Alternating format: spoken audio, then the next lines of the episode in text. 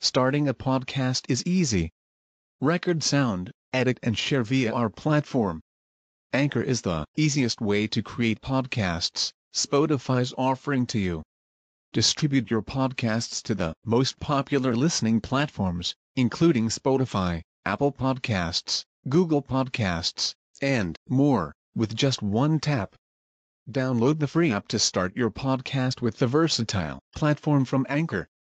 Thank you. Dengarkan dengan baik kisah ketiga. dengan judul Tujuh tahun setelah kematian Dajjal. Anak-anakku sekalian Yang dimuliakan Allah subhanahu wa ta'ala Sekarang kita dengarkan baik-baik Kisah tentang setelah terbunuhnya Dajjal. Baiklah, segera akan kita ikuti.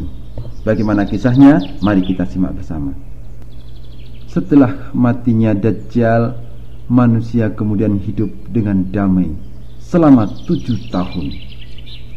Tidak ada permusuhan di antara mereka. Sampai akhirnya Allah mengutus angin yang sejuk dari arah Syam. Maka setiap orang yang di dalam hatinya memiliki kebaikan dan iman, walaupun seberat biji sawi, akan dicabut nyawanya. Sampai-sampai seandainya seseorang masuk ke tengah gunung, niscaya angin itu akan mengejar dan mencabut nyawanya maka tinggallah orang-orang yang jahat di muka bumi. Mereka hidup seperti burung, yakni berlomba kepada kejahatan, dan berjiwa seperti binatang buas, yakni saling bermusuhan dan mendolimi. Mereka tidak mengenal kebaikan lagi, dan tidak menolak kemungkaran. Kemudian menjelmalah syaitan di tengah-tengah mereka. Ia berkata, Tidakkah kalian menyambutku? Demikian dikatakan oleh syaitan mereka pun bertanya, "Apa yang engkau perintahkan kepada kami?"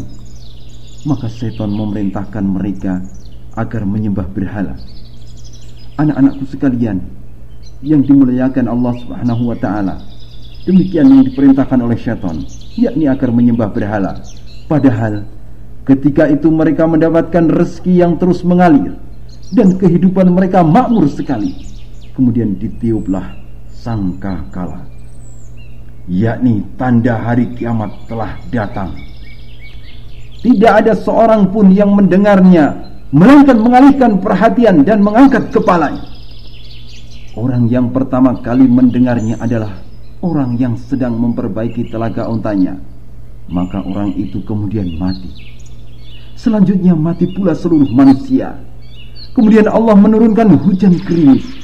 Maka tubuhlah jasad-jasad manusia karenanya yakni kembali ke asal penciptaannya. Kemudian ditiuplah sangka kala untuk kedua kalinya. Saat itu bangkitlah manusia untuk menunggu, yakni menunggu keputusan Allah. Kemudian dikatakan, Wahai sekalian manusia, marilah menghadap Rabb kalian. Tegakkan mereka karena mereka akan ditanya. Yakni ditanya oleh Allah Subhanahu wa taala. Kemudian dikatakan, Keluarkanlah bagian untuk menjadi penghuni neraka Terdengar jawaban Berapa?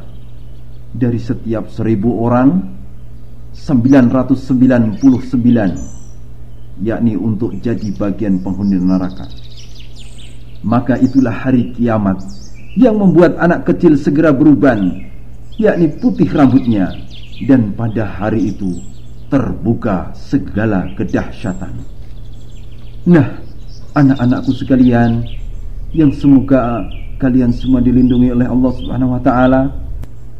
Ini adalah kisah nyata yang akan terjadi di yaumul akhir. Anak-anakku sekalian, kita berdoa kepada Allah agar kita tidak termasuk orang-orang yang merugi di akhirat.